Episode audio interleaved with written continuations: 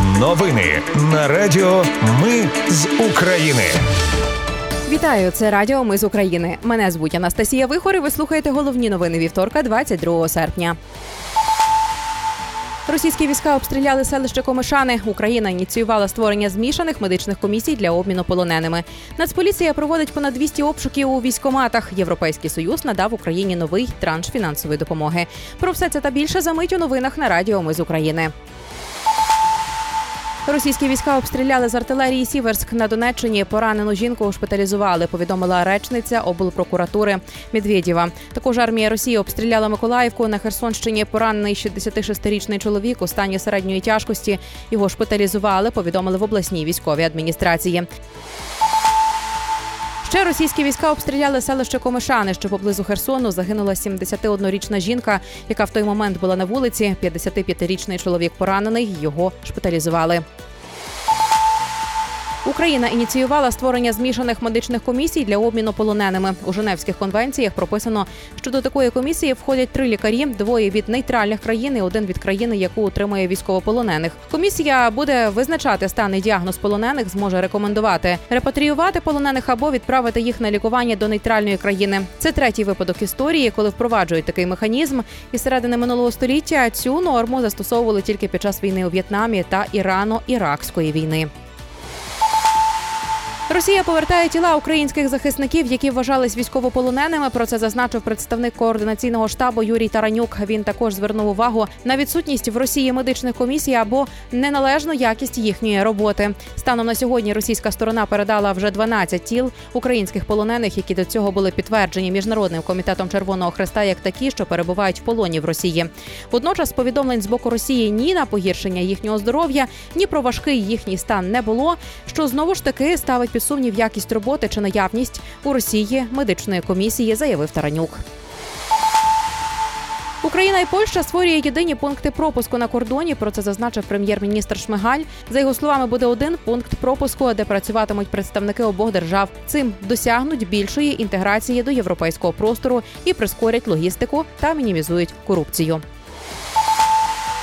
На Миколаївщині затримали шахрайку, яка на темі обміну полонених надурила понад 500 родин бійців збройних сил України. Їй вдалося ошукати потерпілих на 2 мільйони гривень. За суму до 7 тисяч гривень жінка обіцяла рідним відшукати військового і надати інформацію про його місце перебування та фізичний стан. Одразу після отримання суми зловмисниця не виходила на зв'язок. Наразі їй повідомили про підозру і взяли під варту. Нацполіція проводить понад 200 обшуків у військоматах, військово-лікарських та медико-соціальних експертних комісіях.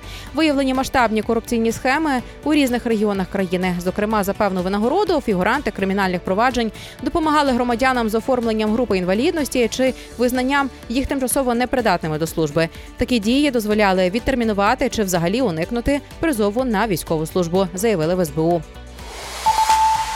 Апеляційний суд у Москві залишив чинним вирок українському правозахиснику Максиму Буткевичу. Раніше так званий суд у Луганську визнав його винним у жорстокому поводженні із мирним населенням та у замаху на вбивство. Буткевичу призначили 13 років колонії суворого режиму.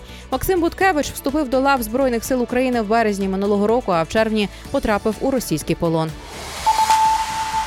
Президент Володимир Зеленський зустрівся з очільниками урядів Хорватії та Північної Македонії з прем'єром Хорватії Пленковичем. Він обговорив новий пакет оборонної підтримки, експорт зерна, зокрема через Дунайські і Адріатичні порти, а також гуманітарне розмінування.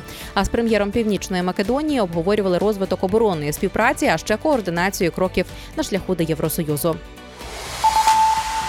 Люксембург приєднався до декларації Великої Сімки про гарантії безпеки для України, представленої на саміті НАТО. Також Чорногорія приєдналась до цієї декларації. Про це повідомив е, президент Володимир Зеленський за підсумками зустрічі з чорногорським лідером Яковом Мілотовичем. Вони обговорили формулу миру Зеленського і підготовку до глобального саміту НАТО.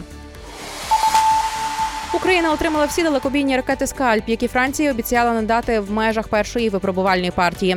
Згодом будуть ще поставки. Снаряди непогано зарекомендували себе. Скальп це аналог британських Shadow. Залежно від версії, вони можуть досягати цілей на відстані 250, 500 і 700 кілометрів.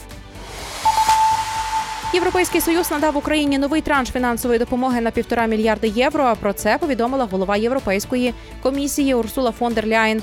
Перед цим вона та президент Володимир Зеленський обговорили прогрес України на шляху до Євросоюзу та підтримку від блоку. Серед тем було зокрема те, як вивести українське зерно на світові ринки.